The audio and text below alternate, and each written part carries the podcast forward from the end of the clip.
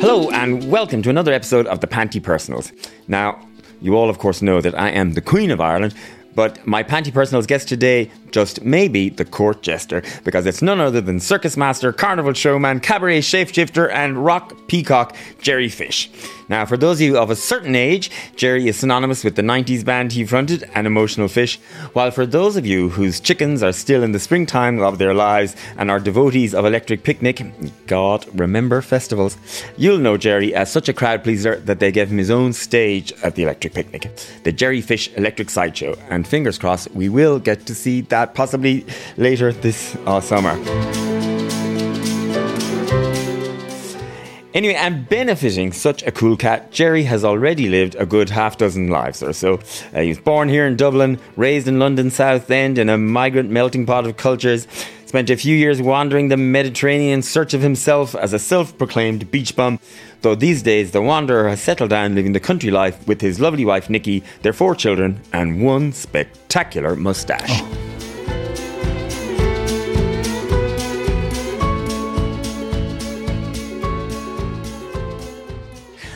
Jerry Fish, welcome. Thank you very much. Lovely to have you here. Great to I, I feel here. like um, it's it's weird we didn't have you in here before this. And I, I, you I've been mustache. just waiting, waiting. um, so obviously we have something in common, Jerry. That being that we've both sort of developed a sort of a an alter ego or a stage persona mm. and sort of built an alternate universe around and everything. So, like, how did you go from, I mean, I'm assuming on your passport it says Jerry Whelan. Jared Whelan, yeah. Jared Whelan, with a G. Yeah. It always feels very official. It feels like I'm about to be arrested when I say yeah, Jared Whelan. Yeah. Your mother, I assume, still calls you Jared, does she? Jared, yeah. yeah. Anyone, any, anyone very close to me would call me Jared. Yeah. So, where did Jared and and Jerry with the J fish begin? When did that sort of happen? Well, with an emotional fish, I was they, they called me Ger Whelan. I grew up with it in South London with uh, Gerard. It's a very common name in Ireland, but it, in South London it was Gerard. You know what I mean? yeah, it was yeah, like yeah, I was a jockey or something. So it was never it was a never comfortable name to grow up with. Um, but really, the Jerry Fish came, and I guess after an emotional fish, I dropped out of music for about mm. seven years. I kind of really had had enough of the industry and was quite tired after touring the world yeah. for five years or more. The Pogues, uh, Joey Cashman always called me Jerry Fish, so Jerry Fish was always there uh, because of the band. So I, I just came back as Jerry Fish. So I had another fight telling journalists, it's a J, it's a J. and uh, I think, you know, jellyfish, basically. Oh, you know, right. I, yeah, trying yeah, yeah, yeah, yeah. to get something people could remember. And then I, I formed a band called the Mudbug Club. The moustache, I guess, came from the circus, love of yeah. circus. So well, you're also ahead of your time here because the, the you know the the circus moustache is quite uh, it's very now. Thing, it's yeah. very now.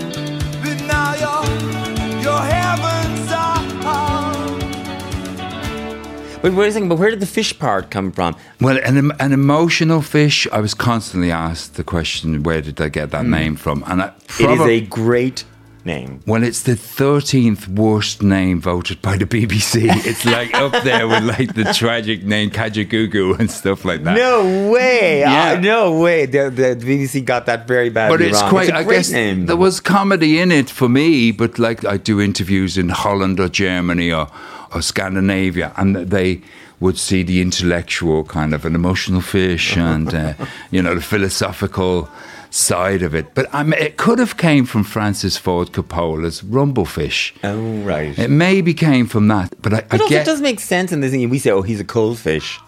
So then he'd be an emotional fish. yeah, and fish. fish became uh, yeah, an emotional fish.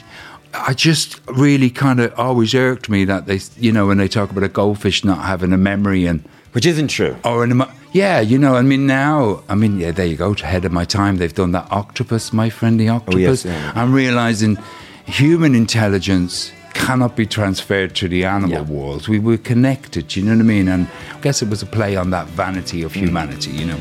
You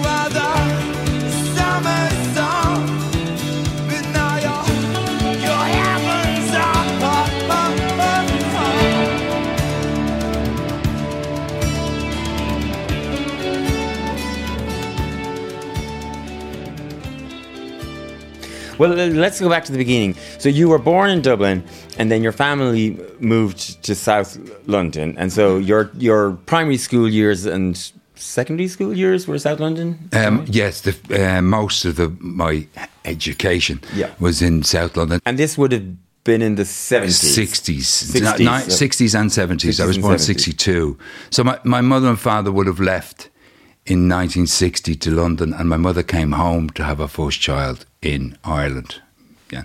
And so they, they would have, you know, arrived with the kind of no blacks, no dogs, no Irish Yeah. thing, and be uh, like with the people of the Windrush. and and obviously very different from Dublin at that time. I mean, Dublin is is fairly multicultural these days, but at that time, Dublin was white, and it wasn't just white; it was kind of uh, uh, incestuous. Yeah, the, I guess you had the Catholic Church, which I guess my family were all from Ringsend. My family maybe would have escaped a lot of that. It wasn't like rural Ireland how, how how they suffered even more. But um, my father, I think, left when he was even younger, a teenager, he was sent to Birmingham. So uh, it was always just get the boat, you know, Yeah. get away from here. And, and then I experienced that in the 80s. So basically, I grew up in South London. And, and I guess I, as I get older, I, I'm more from that. You know, I always say I was raised by Dickensian gangsters and Irish gambling men. What, what, what scraped up a living and washed it down the drain in the South London, you know. And Charlie Chaplin was from South London, William Blake. So I've really embraced where I grew up and the multicultures. You know, I grew up with mostly West Indian kids, and uh, my street was a probably a, a ghetto of predominantly Docklands, Dublin people, and it was very tough. But I'm really delighted as an adult I grew up with that kind Yeah. of multicultural. well, you, and you, you say it was tough, but do you look back on those years as like a, you know a good childhood or? I, I- you know, they say there's no such thing as a happy childhood, you know, and I kind of can relate to that because your mind doesn't really change. You're, you're, you're always a kid. You know, I grew up in very rough, South London is famously a very rough place.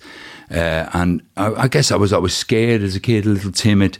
And I was Irish. I was reminded I was Irish every day. You know, the IRA were bombing London. I think the Irish kind of got a, racism was everywhere in the 70s. It was kind of on the TV, you know. It- So I grew up with a lot of racism. And then when I came back to Ireland at maybe 13, uh, you know, being an Irish kid all my life, taking a black eye for, for this country more times than I can count. Uh, I was an English bastard, you know what I mean? Yeah. And, and I just Did you arrive back with like a full on London accent? not not particularly because it's like my mother and all the kids. You kind of we'd all go to school. There were two kids born in England in this class of forty kids when I was a kid in school, and we'd all go home and we'd adopt our native accents at home, and we'd Yeah. have Cockney accents in school, and then we got home. We'd have my mom wouldn't let us talk with anything Yeah. other than a Dublin accent. Same with the West Indian kids. African kids, everybody had their own accent at mm. home. So I wouldn't say I had. Well, some people think I have an English accent now, but but, But and, it was a big Irish family. You're the eldest of 6 I'm the eldest of six. The the rest of my siblings were born in, in London. But I just think it, was just I had a culture shock when I landed here, which I probably still haven't recovered from. You know, it's like what is this division? You know, when I was maybe 16, I moved back to the UK and mm. started kind of going to and Yeah. fro. So you had the London, the South London experience growing up. You came back here for a couple of years, but you felt like an outsider here because now Yeah. you were the London kid. And then at 16, you, you went back to London. No, first, I went or- back to. I actually went back to uh, Glasgow and became a Catholic bastard. Do you know what I mean? I was very confused and still am about um, why people want to kind of pigeon. You know that Yeah. we're all something, and I just think that's actually not how uh, we really. We're all completely individual. So I became a kind of anti-nationalist. Is that Yeah. no, no, mm, that's wrong as well. But it's like it's, it's just I, I wanted there to be an island somewhere just Yeah. for me and my Yeah. kind, if you like. You know, I mean, no, I, I get that, and I know what you mean right, struggling to words. But in other words, you didn't pin all your identity on one nationality or island. Or anything. Yeah. I just kind of became very aware. It was you kind of grow up and you realize the adults are full of shit. You know what Yeah. I mean? And the teachers, I was very conscious as a as a child that I was being taught rubbish. I mean, if you, when you're educated in in in England at that time, Oliver Cromwell was a um, folk hero Yeah. who kind of beheaded a king and set up parliament. So he still is kind of seen that way. And I had no idea he'd even been to Ireland, you know. Yeah. So you come to Ireland, you realise, oh, why are they not? And I just kind Yeah. of became very aware, very young. There's a lot of crap, and Yeah. still is, you know. Uh, so in in a way, you're being set up to be the classic outsider here. You know, I kind of hated it as a child, but now I embrace it definitely Yes. much as an adult. You're better off uh, finding your own identity in this world because the, the facts are we're all completely individual. Well, I couldn't agree more. Obviously, Oh, I knew you would. Uh, but so you then do sort of, which was sort of a classic thing at the time, really. I guess you went off traveling and you did the kibbutz thing and you did Greek islands. I and, did. You know, certainly if you're writing this as a narrative in the book, this would be the chapter where you're off trying to find yourself. I mean, is that how you would see it yourself? I'm still trying to find myself. I don't think that journey ever ends. I love sunshine, so I'd no idea of politics. Quite ignorant, I guess. But but I went off and did kibbutzim and just. I remember the first night I slept on a beach and and woke up to the stars and thought, "Oh my God, this is all I need is a mm. sleeping bag." yeah. and, a, and you know, and a canister of water, and, and each day. So I really fell in love with that. And I guess I'd, I'd been reading Kerouac and Burroughs, and I was really on that. I, I, at the end, really, when I look back, I was a hedonist. Really, I was just trying to have the best adventure and the best time I could have. You know. Well, you know, as far as I'm concerned, every young person should be a hedonist for a while. Yeah, it was great to just. I mean, I loved. I spent a lot of time in the Sinai. I met, you know, stayed with Bedouins and got to know other cultures outside hmm. our own. You know, that they, fell in love with the kind of the Arab culture and hmm. And you, you did spend a lot of time in Greece, right?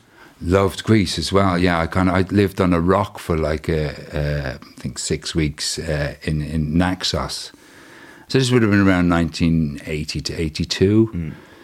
So I was very young, I guess. Yeah. And then you returned to Dublin in what year?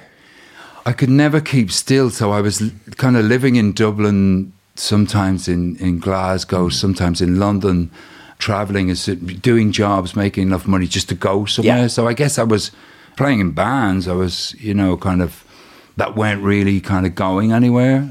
But so, so one thing that I find interesting is, um, so you're about six years older than I am, I think, Yes. and then, um, you know, I was in Dublin being an art student in the mid '80s, I remember you landing. and and you were around at that time too in the 80s, and you know, Dublin in the 80s was um. What, what I say is sort of aggressively grey and heterosexual. like, it, it, it- yeah. I mean, it it had, of course, a sort of a punk and rock influence to too, but it was it was a hard town at the time. Um, it was quite grey, and then there was pockets of what I think of as resistance. So Yeah. and and and you were in some of those same pockets where, where the gays were, were were resisting too, like Bartley Dunne's and Bartley and- Dunne's was my, you know, I was my, my my younger brother is gay, and he thought I was gay, you know. So because Quentin Crisp is a hero of mine, and Andy Warhol, and all my icons were were. Um, and, and a lot of my friends, you know, I, Yeah. I, I go out with. So if you were a punk, you couldn't get served everywhere. So the Yes. gay gay bars were open to kind of everybody. Same when you're traveling; Yeah. it was just very open. Well, and I guess it's the I same outside remember about it. It was that it was. I think it was like it was a misfit bar. So all the people who w- were uncomfortable getting served in other places or mightn't even. So there was punks in one corner. There was a few, you know. Do you remember the rockers owner? in Do you- another? there was the gays in another. Like it was very. Well, yeah. I mean, I had a lot of gay, gay friends, so I could sit in any corner. Yeah. I wasn't really kind of stuck in any corner and Yeah. didn't believe in any corner. So I had a lot of, like, I remember it was tough because I remember it- the gay scene, or the, certainly all my friends were like very camp. It was Yeah. the, it was the time of Dallas, so it was a lot of show, a lot of show. Yeah. And I mean, I remember I'd go out with friends, and at the end of the night, they'd go, you know, it's, time for kind of make up your mind time. I'd say, oh, I, I don't think I can go there, you know, and it's. um you know. Mr. Pussy became a very good dear friend of mine and always encouraging. So I guess growing up in such a diverse thing, I didn't Yeah. see any, Yeah. you know, everyone's individual. But that's I also think that is to do with your sort of outsider quality that you recognize other outsiders. I mean, that's my theory about you, Jerry, and you Oh, can uh, reject it or well, embrace it. I'm I'm more comfortable with people who don't have a specific identity Yeah. or a real kind of. Uh, I mean, the Jerry Fisher Electric Sideshow is unity through diversity, is our creed, and really what it means is. Whoever you are, come in. No one's going to judge you here. You know it's, and I think it's about respecting individuality rather than even groups. Because I also remember the gay scene, uh, kind of uh, almost overnight becoming quite militant. And there was Yeah. a re- definite reason for that, but it was like, oh my god, what happened to all my shoulder friends with shoulder Yes. pads? Everyone's got a moustache and a shaved head, and is is dressing like a biker, you know? Yes. Well, the clone thing, as we call it, you know, the clone look with the, you know, the check shirts and the denims and, And- the and shaved I- heads and the mustache. It was like a reappropriation of this ultra masculinity. Yeah, and I get it. You know, I've also travelled in the states and San Francisco. I've, I, I totally get it. It was, and it had to happen. I remember, I remember the George when it was probably a quarter the size Yes, of this room, tiny. but it had mirrors. Do you know what I mean? And if there were four of us in there, it'd be like, wow, it's stuffed. You you know, somebody used to call it. Oh, it was like the inside of a hairdresser's brain. Know, it was, like very this much tiny like the room with inside of a mirrors around. You know, yeah. like- So and, and you know, and it was just great crack. You know, so to me, especially during this time, you know, spending time at home, my journey is as, mu- as much a spiritual journey as any other journey. So, mm-hmm. And I take a lot of solace from uh, indigenous people and their how they taught things. And if they had somebody who was like a gorgeous panty, you would be a healer or a medicine person because if you were blessed with uh, two sides, Yes. if you like, and in a way, we're finding a way back to that individual that we're all individual. Mm-hmm. I mean, has nobody noticed we've all got different fingerprints? You know, we're mm-hmm. we're completely different, and not to judge, I guess. You know, then I guess in the late eighties, you got together with a gang and you became an emotional fish. yes, Um, and you had huge success uh, in, in you know in in well with with celebrated the songs everybody remembers. Yeah. But so you had huge success in what was the music industry then because it's changed so much in the last few years. Um, but you had the classic ride for, for a while. I did have Yeah. the classic ride. How did you know? Does it show? it's like it's like it's like um, I remember the band getting together, uh, Enda and Dave, Dave, our guitarist, and Enda Wyatt, the bass player, um, saying to me, "Look, we're going to put this band together." And I'd been in bands, you know, a lot. I'd, Yeah. you know, I'd played. I'd been in bands for years, you know, kind of, and then going, ah, this is just, you know. Yeah. But I couldn't stop traveling. So I kind of made a commitment and kind of focused on this Yeah. band. And within two years, you were signed by Warner's. you we signed the, whole- biggest record Yeah. deal in Ireland at the time. You know, we had 32 A&R men at one of our gigs. I think there were four punters. So it was a very big thing. Yeah. Huge thing. And I'd seen Marc Bolan and T Rex as a kid, I remember, and I was a, I was kind of a little stout, kind of freckly. My mother used to cut my hair, so I had a fringe. I wasn't a very attractive little boy, but I, I just wanted to be a rock star. It was Yeah. really, I thought that's a good job, you know, and uh, yeah, it happened. It, it happened, you know. All of a sudden, it was there, and you know, we signed a massive deal and we toured all over the world. I didn't know anything about the industry Yes.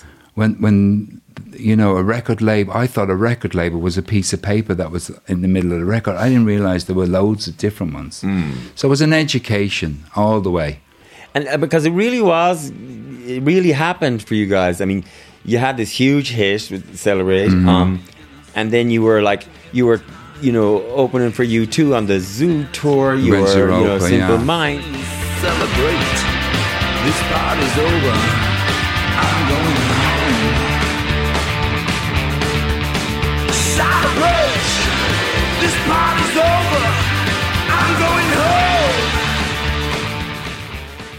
And, And like so many people in the music industry that, that that I've spoken to, maybe later you became quite disillusioned, maybe with the, the music industry. But for those few years, were you absolutely living your rock star dream? I I saw the uh, singer with the Cramps take a piss backstage with, in high heels. Do you know what I mean? And kind of played with the Ramones as well as Nirvana, Happy Mondays.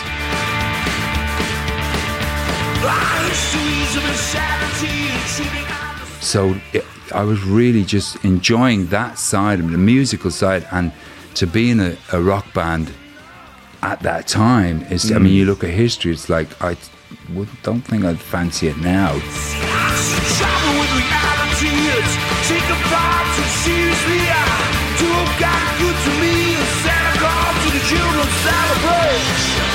This party's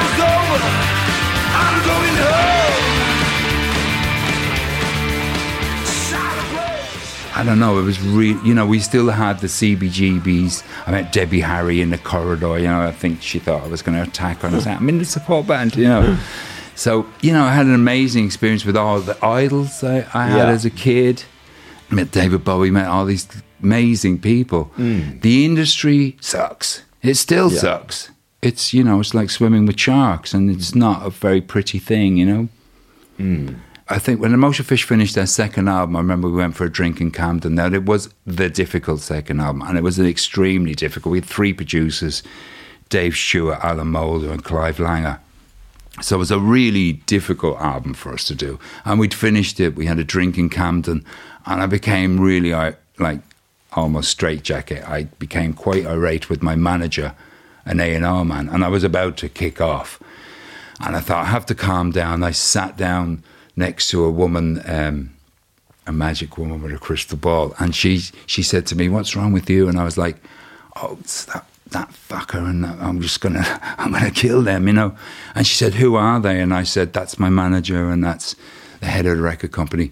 And she very cleverly told me they are incidentals because of your talent. You will always have those people around you it's changed and it's changed so much for the better in many ways. You can be a solo artist. I mean, I left the whole experience really knowing that artistic control is financial control. If you're running your own game, that's when Yeah. you can do what you want, you know. When you're in a machine, you know, they want you to be the next U2. They want you to Yeah. be the next something else that happened, you know. Yeah. And these days, and, you know, it just doesn't happen like that anymore because the industry No. has changed, changed so much. But I mean, even since the Jerry Fish uh, and the Mudbug Club, if you wanted to release a single, you had to press 5,000 singles. You know, you had to because you had no chance of charting unless you were up, up around 4,000. Yeah. So, so, you know, your your mom, your aunties, everyone would be in golden discs. You know what I mean? Everybody get as many because you were playing the same game as the majors were. Yeah. Be yourself, mistakes and all. Leave your baggage out in the hall. Say you're sorry if you're wrong. And I managed to play that game very well because I'd been there, you know. And then if you had a hit, you'd quickly have to print up 10,000. So it was a really expensive game to get in, you know, and it required a lot of investment. Now it's released a single, a push of a button and it's Yeah. released. Sense and love will break your fall. Be yourself, mistakes and all. This is no time to get angry. It is high time we got along. Be yourself, mistakes and all. The only difference is when I released the first Jerry Fish album, it was on sale for twenty one ninety nine in the shops, and I got seven euro out of that. Now nobody buys music, so it's a Yes, completely very different different. game. Yes. Well, so, uh, so having spoken so much about music, let's have a little musical interlude. Let's shall do we? that. What's the first song you're going to do? Uh, I'm hugely inspired by an artist called Daniel Johnston, so I'm going to do a rendition of one of his songs, "True Love Will Find You in the End." and the lovely and wonderful Kean Boylan. Gorgeous Kean Boylan. you on the ivories.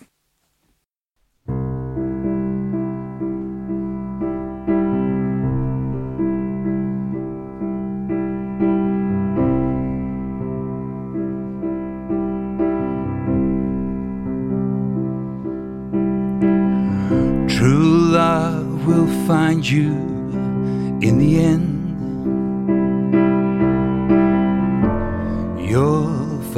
Out just who's your friend. Don't be sad, I know you will. But don't give up until true love will find you in the end.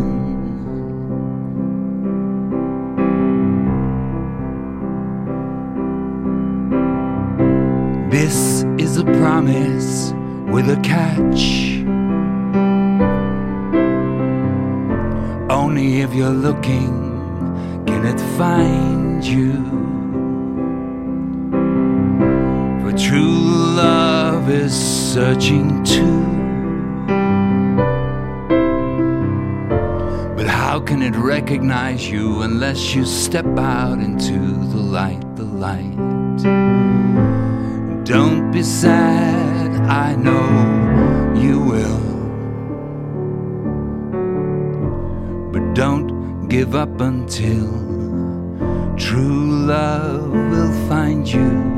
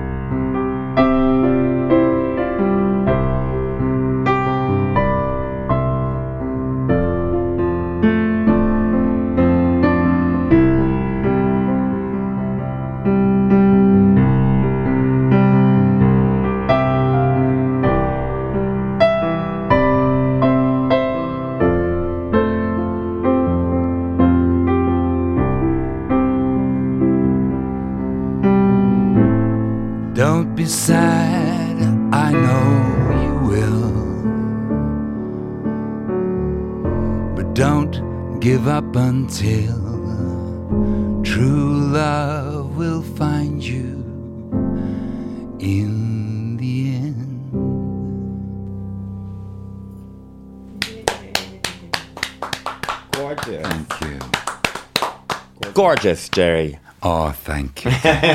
and beautiful accompaniment there by the lovely Keane. Wonderful, gorgeous Um, man. So, Jerry, before the song, we were talking about y- your um, time sort of in the big jaw of the record industry Yes. and all of that, and the highs and lows of that. Your life now is, is very different. Um, you're you're in the countryside. I am. You're um you're a South London boy, Dublin boy, now living in, in Carlow, is it? I live where the last wolf in Ireland was killed. I'm there to kind of keep her company. Um, and with your lovely wife Nikki and Four, Nikki. four kids, Four children, So, yes. your husband and daddy in the countryside. I imagine Yes. that that isn't ex- at, at, back at the time when you were in the jaws of the record industry. That isn't how you saw it panning out, is it? You know, I don't know if I've ever had a plan. You know, mm. I kind of like just kind of, I guess, just like tumbleweed, just kind of went through it. I, all I wanted was adventure. That's the only thing I wanted from life. I lost a friend when he was 20, and I just, that struck me as you're alive, mm. he's not. Now every moment is your special moment. Mm. So I guess I always had the dream, like everyone else, of living in the country. I'm there 16 years. It's completely silent. It unnerves me all the time. I'm like I, I, ca I, you know, I I'm not a relaxed. I'm very. I'm more relaxed if it's just a hustle bustle of people, and uh, you know, I, I kind of see myself as a bit of an artful dodger. Do you know, the more Yeah. more pockets that are around, the better. You know, so so I'm really yeah, the South London. So it doesn't it it it jars with me.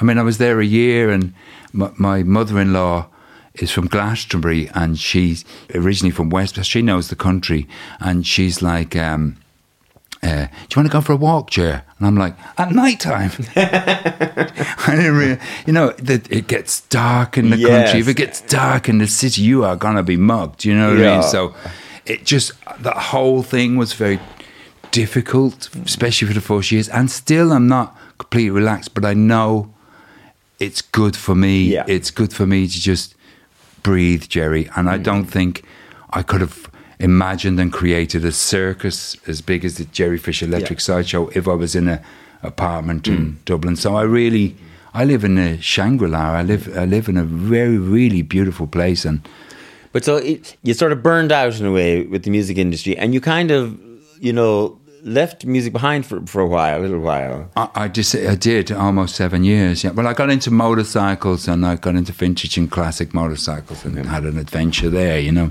And then, am I right in thinking that in some ways it was the birth of your first daughter, your first child, that sort of reintroduced you in a way to your love of music or something?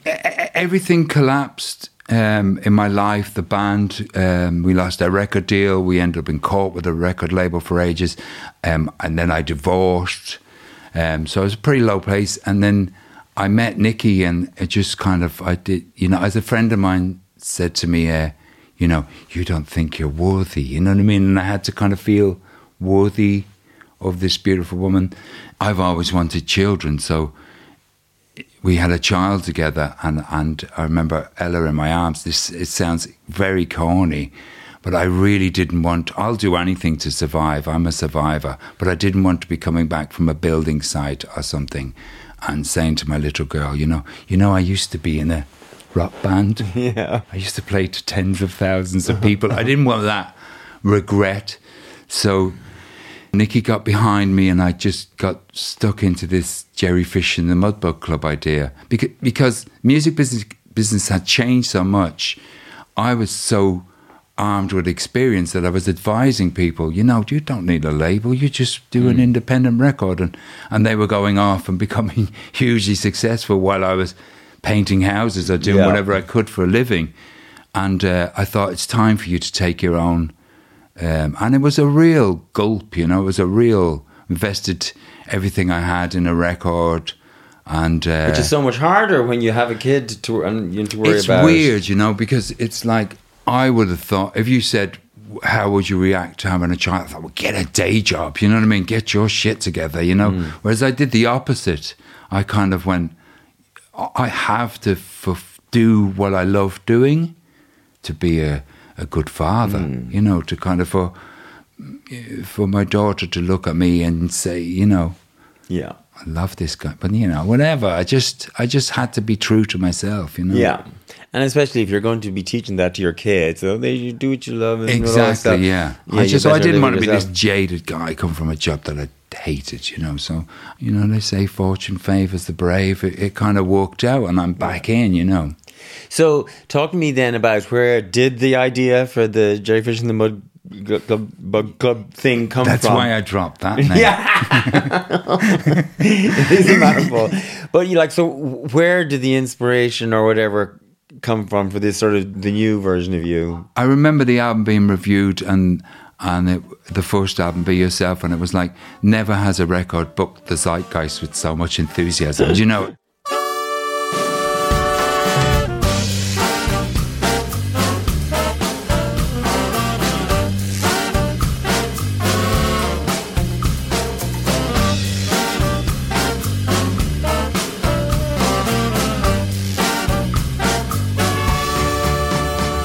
Got into a room and I just made music again with music. I, I, I like to switch genres. I don't I don't like anything to be mono. I Yeah. think it should be you know do one thing. I love rock music. The Mudbug Club was this.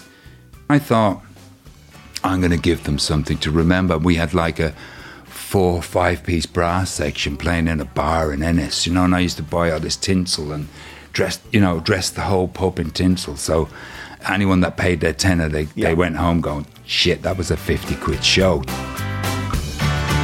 Well,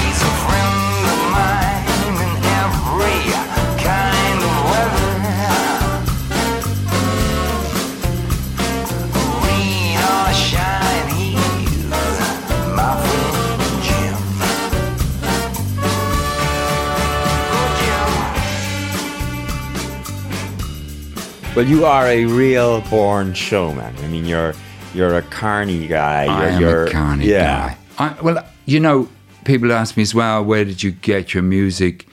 My father's a great singer. He was a great crooner, and we grew up with a lot of crooner music. Um, and my mother never heard her sing, but she's a total drama queen. You know, everything's neurosis. So definitely got the theatrics from I, I definitely feel when I'm on stage, I'm like my ma, you know. I, I was thinking about it the other day as well. It's very important, no matter who you meet, that you, you make them feel better about their day. You, hmm. They smile, or and you get a laugh as well. To me, that's that that's entertainment, and the streets are full of them, you know. So, Yeah. so I guess it's a craft with Kean touring and being just me, bare, naked on, on stage. I've learned what I do best, Yeah. and that's be a nervous wreck and just be myself, you know, and, let people realize, oh, it's it, you know, it, anything. Can, happen. I spend most of the time in with the audience, so I don't know how I'm going to come back. You know, You all, I mean, you described yourself there as being bare naked on stage, and then you meant that metaphorically, but you have also uh, been been, been um, literally bare I naked forgot. on stage. yeah, I forgot about that. I'd re- I for- completely actually had forgotten about that. It's amazing the research we do for this Yeah, show. I, I had, I'd written a song called again. I had this um, way back in the nineties. You know, I was kind of armed with these facts about feminism. Really, This is called If God Was a Girl.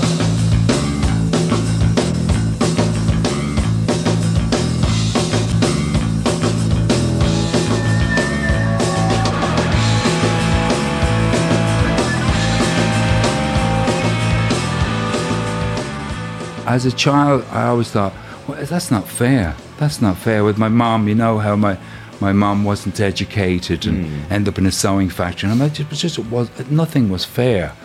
And then I was armed with the fact that at the turn of the last century, the 20th century, it was said if a woman was educated, it would reduce the size of her ovaries.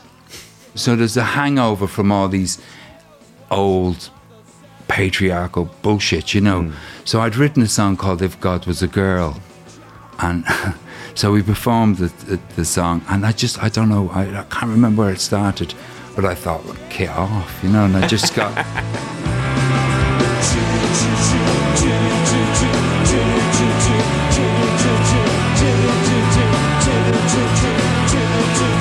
You make me sick, you're so full of promise, Thomas.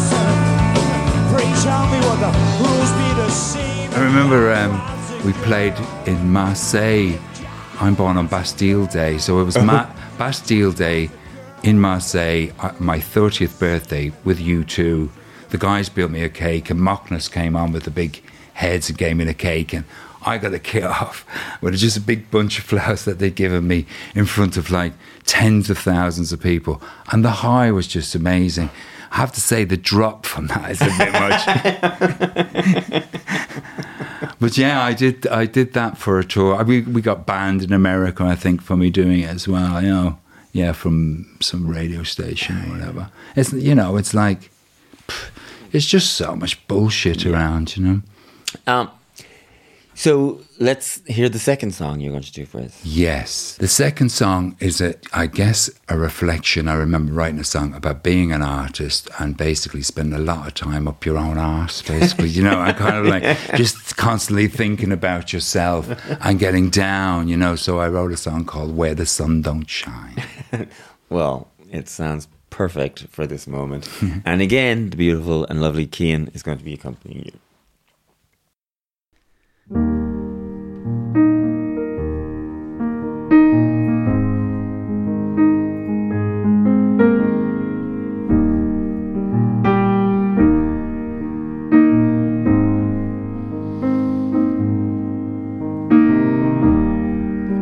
Nobody knows who I am. Nobody understands the man I am, the man I aim to be. Nobody follows me, but I know I've got to let it go. I can't spend all my time where the sun don't shine.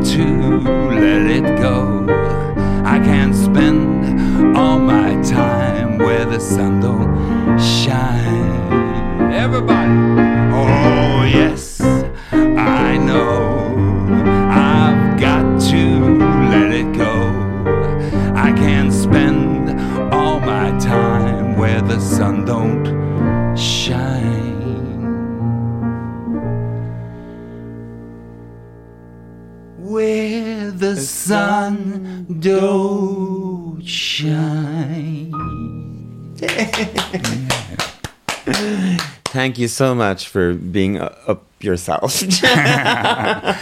Well, you can't spend all your time there. no.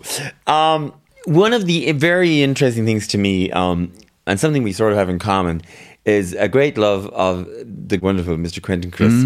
Um, now, people could easily guess that I might uh, have a great grow for Quentin Crisp. Um, where did your grow for Quentin Crisp come from? Well, I can't remember if I saw The Naked Civil Servant on TV with John Hurt, or I or I had the book and I and I read this book, and it really comes from that. I mean, you know, we talk about our battles. Eh, eh, Quentin was glamorous in, Yeah. in, in wartime, you know, Yeah. and, and Soho, I guess. So I guess it was a London thing as well, and, and knowing Soho as a child, and it's a quite a sad book, really. Yeah. But it, he he just stuck to his guns and the, just the tenacity of being an individual.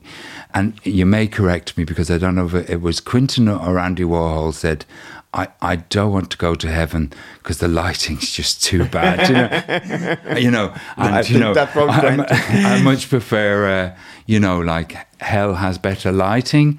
So it's kind of, uh, you know, surely there's a gay heaven, and I just, I just fell in love with Quentin Crisp. Yeah. I, I, I, you know, Well, he really was spectacular. And I tell you what I do quite regularly now is I go down a little YouTube hole of watching his, his interviews and chat shows. And oh my God, he was the greatest chat show guest ever in the history of chat shows. Like they're all spectacular. I haven't, um, I haven't. I should do that. oh my God. And you know, it's just after he's moved to New York and Yeah. Do you play any sports now? You live in America, American football, anything like that? Oh no, now I'm happily beyond the point where anyone can expect any activity of me whatsoever.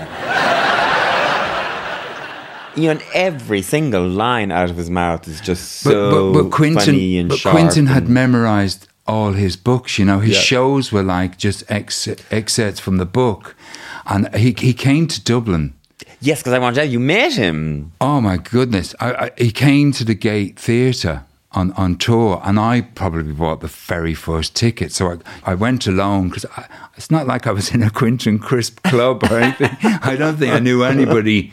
It was just my thing, you know. Yeah. And because the Naked Civil Servant had made Quentin famous, he'd written a second book, How to Become a Virgin. Bought the ticket. Said, "I'm going right. I'm getting my books, two paperbacks signed." And I sitting in the front of the gate. It's not like I was a theatre goer, a bit of bit of a kind of working class ghetto boy, you know. And uh, I, I even remember being uncomfortable in the theatre. Just too many posh people around. I don't know. I was I was petrified. So sat in the front row and Quentin's going through the book and I, I was lip syncing every word because I knew that, that it so well. But in the middle of his set, he sits in a chair and signs autographs. But he paused and I, I just said, Quentin, can I get your autograph? And he was like, uh, yes, you know, come up. and I proceeded to lift my foot onto to climb on the stage from where my seat was in the gate. And he said, "No, no, no, use the stairs." And I, by the time I got to the staircase, I was in a queue of three or four Yeah. people. And I'm sure he thought I was actually just going to pull out a knife and kill him, you know. Well, he's a man who left his full name and telephone number in the, uh, in the telephone book, even in New York, because he just liked strangers calling him. Well, it was just so. It was, it was a real moment for me because I, I remember people asked me, "Were you ever starstruck?" And it's probably the only time because he said, uh, uh, "What's your name?" I had no idea what my name was. I had no idea. So it was just, I just still in love with Quentin Crisp. I just think what a remarkable human being. You know, discovered this Yeah. beautiful man. You know.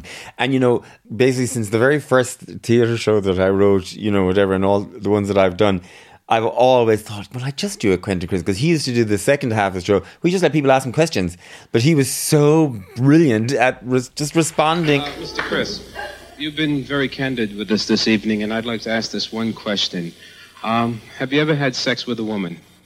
No, I haven't. But I do realize that the question is relevant. I now know a lot of homosexuals who popped into bed with women in a spirit of hilarious research.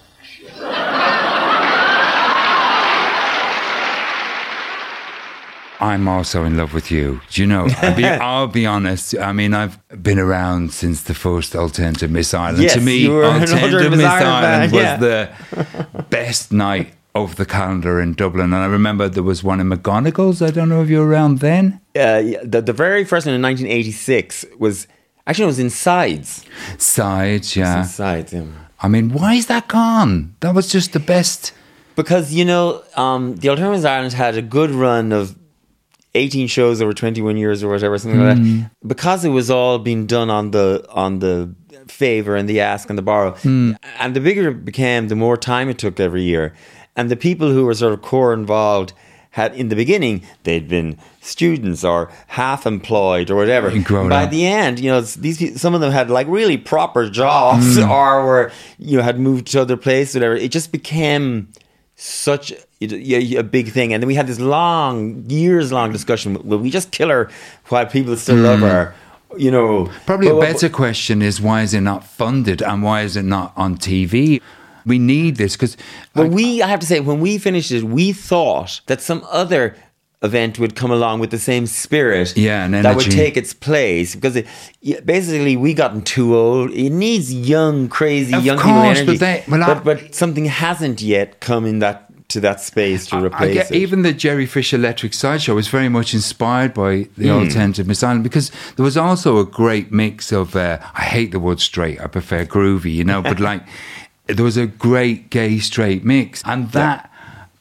You know, I, I don't like I don't like borders, obviously, from Yeah. my, because of how I grew up. Uh, you know, I mean, I'd love a campaign to get rid of the border, but if we're going to get rid of the borders, let's get rid of the Cork and Kerry borders and the, Cal- you know, like Carlow, Wexford, As long as you protect Mayo. Yeah, it's just, you know, people are obsessed with borders. And I just thought the alternative Ireland was borderless, you know. Well, there was yeah. nobody at the door going, "Oh, you're not very funky, Yeah. you know. It's so it was just a wonderful night. And I do remember you appearing on the scene and being, I'm going to confess now. I remember you being on the scene. I just like, you know, Vader is obviously a friend, Yeah, yeah. Shirley, uh, you know, and Mr. Pussy's a dear friend Yeah. of mine. And I have to say, now I am going to, I am going to uh, get this out because I'm such a big fan of just your just intelligence and just wisdom. Do you Oh, know? well. Even no, but but when, when I remember when uh, you appeared on Brendan O'Connor and sitting back on my couch, I'm like, finally, you know, one of us.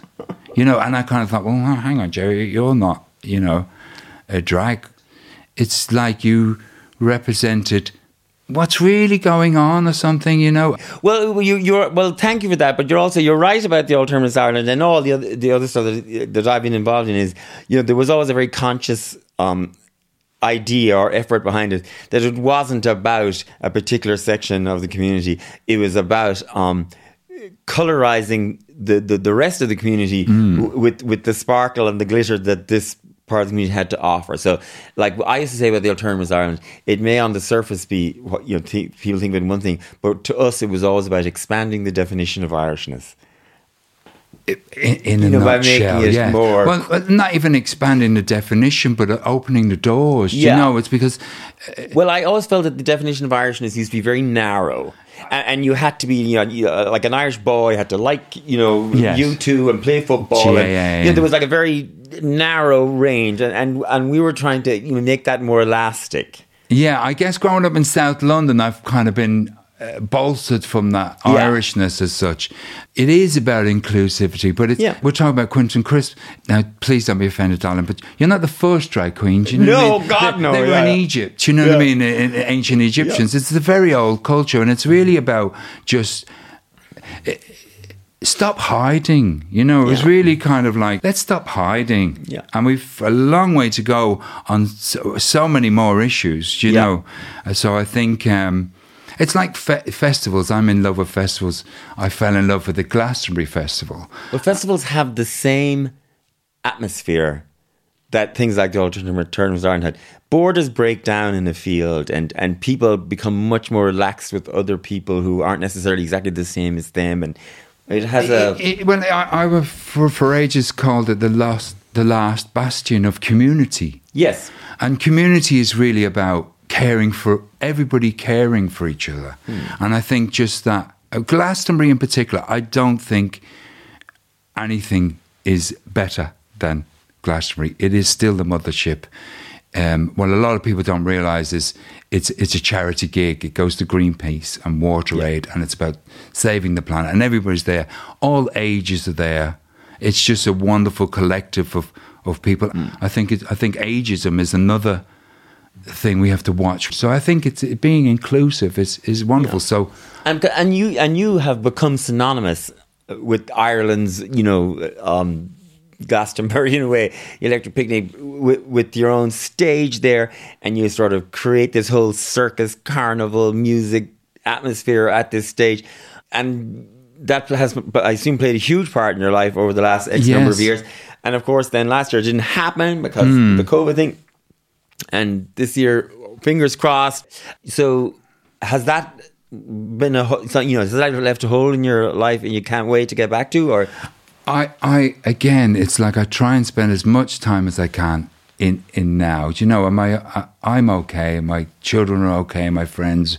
So I don't really kind of uh, go. It's not fair. Do you know? Because I, but you can miss it I guess it's a two-headed kind of dragon, if you like. It's like my wife has and I have had a, such a wonderful time being together because I'm not stressed to the nines, mm. you know. So that's been really nice. The year off, I mean, Glastonbury, they they they have a fallow year. You need a break from these things. Yeah. They're full on. I was set to build Fishtown, which I'm massively excited about because I have a a, a huge tent, uh, uh, an area in Electric Picnic, but they were about to give me another one. And I was going to put four more stages in. Well, no, sorry, I am going to put four more stages in um, a cafe, a bar, and a cinema. I really want uh, a place where everyone feels. And we're actually now, it's you know, everything's going to be crazy. Uh, we were going to have like rules of behaviour. You know what I mean? I don't want litter where I live. You know what I mean? You can just fuck off, please. We even, we even uh, wanted to have. Uh, the Pony Girls police force. So we're going to have our own police force in town. So the town excites me, Yeah. whereas I'm a massive fan of uh, and inspired by places like the Unfair Ground in Glastonbury and Shangri-La and just that whole alternative experience. Mm-hmm. I mean, it thrills me. Vader puts together the drag show Yeah. for me. And it's the one thing I won't miss in my tent, you know, because it just thrills me the exposure of people who have never been to a drag Yes. show, and they're you know, or, and you know, we have you know, and it gets a little seedy. We have we have strippers and all Yeah. sorts of things, and seeing a farmer watch a stripper for the first time Yeah. is such a delight. So I, I just get um, I get a thrill out of, and everybody everybody's safe. I don't have uh, laminates to come in backstage in my place. We've had the Sultans of Ping. We we've Yeah. had Ash. I remember the somebody saying to you know Ash are too big for your stage, Jerry. And I'm like, well, get me a bigger stage. you know what I mean? Yeah, of course I miss it. I've built a little theatre in my. I'm lucky. I live in the country. I have a big barn. I have building skills. Um, so over the winter, I knew I had to be occupied. I didn't really want to think about the music business or coming back. Or so I built a small theatre at home. I can't really do the kind of virtual thing. I prefer to do a real thing. I hate the virtual thing too. But I'd like to film a real thing as well. I think eh, a lot of this virtual stuff is so staged. Yeah. I, I, the best fun at any festival is when your mates are all sitting around kind of talking. Yeah. So I'd love to kind of maybe Have maybe you do done something anything like in your home theatre yet? No, nothing. Yeah. Well, I watched Glastonbury. I put a screen up and I watched Glastonbury this year with a couple of friends. So we did have fun, but not as much fun as going to Glastonbury. And, you know, it's like, yeah, of course, Well- there's a massive hole in my life trying to help. Well, fingers crossed you get to go back to Electric Picnic this year. we will Um, go back, yeah. you know, for sure. I, I, I I think so. Please. Yes, please God. Anyway, Jerry Fish or Gerard Whelan, as your mother probably call, still called you. Thank you so much. Thank you It's so, been an absolute much. uh, a pleasure. I've had a whale of a time. Excellent, Yes, yeah, yes. Keep swimming on, Jared. Any more? I, I honestly hope you get to um, tear it up again at Electric Picnic this year, and I look forward to many more years of nonsense with you. Oh, there'll be lots of nonsense. thank you so much, and thanks to Kean Boylan for coming in and, uh, and Yes. playing with you again today. So, thank you so Thank much. you. It's been a pleasure. Thank you.